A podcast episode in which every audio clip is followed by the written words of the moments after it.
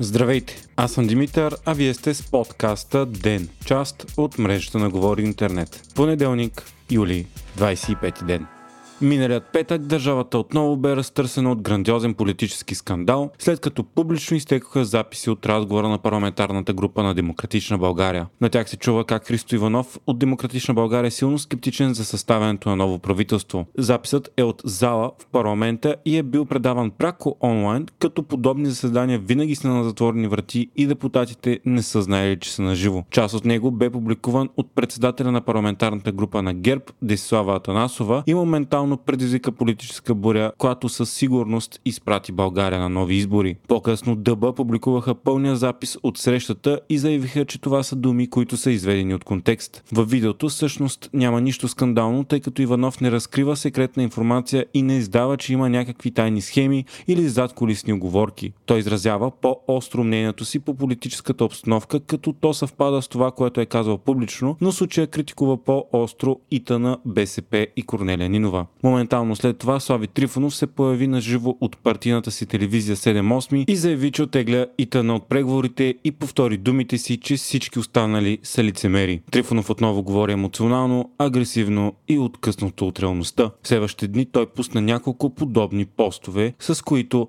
критикува БСП, Христо Иванов и Демократична България, Продължаваме промяната и много други. И ДБ, и БСП, и Продължаваме промяната заявиха, че отказват всякакви последвали преговори с ИТН, които за четвърти пореден път саботират с непоследователното си и непредвидимо поведение съставяне на правителство. Според Нинова, записа е само предтекст за Трифонов да се отегли от преговорите и реално от Титана са се оплашили, че реформата в антикорупционната комисия в действителност ще мине. И трите партии бяха абсолютно категорични, че няма никакъв шанс да се сътрудничат повече с Титана. Утре БСП ще излезе със становище становище какво ще прави с мандата, като най-вероятно той ще бъде върнат на президента Румен Радев до края на тази седмица.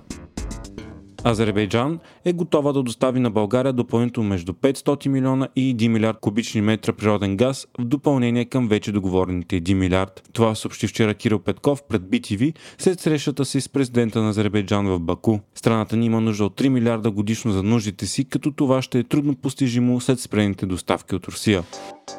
Украинската армия е обърнала в настъпление и се опитва да си върне териториите на окупираната от Русия Херсонска област. Херсон бе първият голям град, който падна от руската инвазия. Според властите, най-късно до септември областта ще бъде отново в украински ръце. Володимир Зеленски е дал заповед за отвоюване на Южна Украина, където Русия държи и по-голяма част от Запорожка област. Силите са обърнати заради нарастващата огнева мощ на Украина от доставките на тежко западно оръжие. Залогът е голям, тъй като има информация, че Москва под подготвя референдуми за присъединяването на териториите към Русия. Българската актриса Мария Бакалова ще озвучава руското куче Космо в третия филм от поредицата Пазителите на галактиката. Това е ролята на ключовия персонаж, за който се разбра преди месеци, че тя е избрана от режисьора Джеймс Гън. В комиксите Космо има телепатични способности и е куче, което е изпратено в орбита като част от съветската космическа програма през 60-те години. Вие слушахте подкаста Ден, част от мрежата на Говори Интернет. Подкаста подготвих аз, Димитър Панайотов, а аудиомонтажът направи Антон Велев.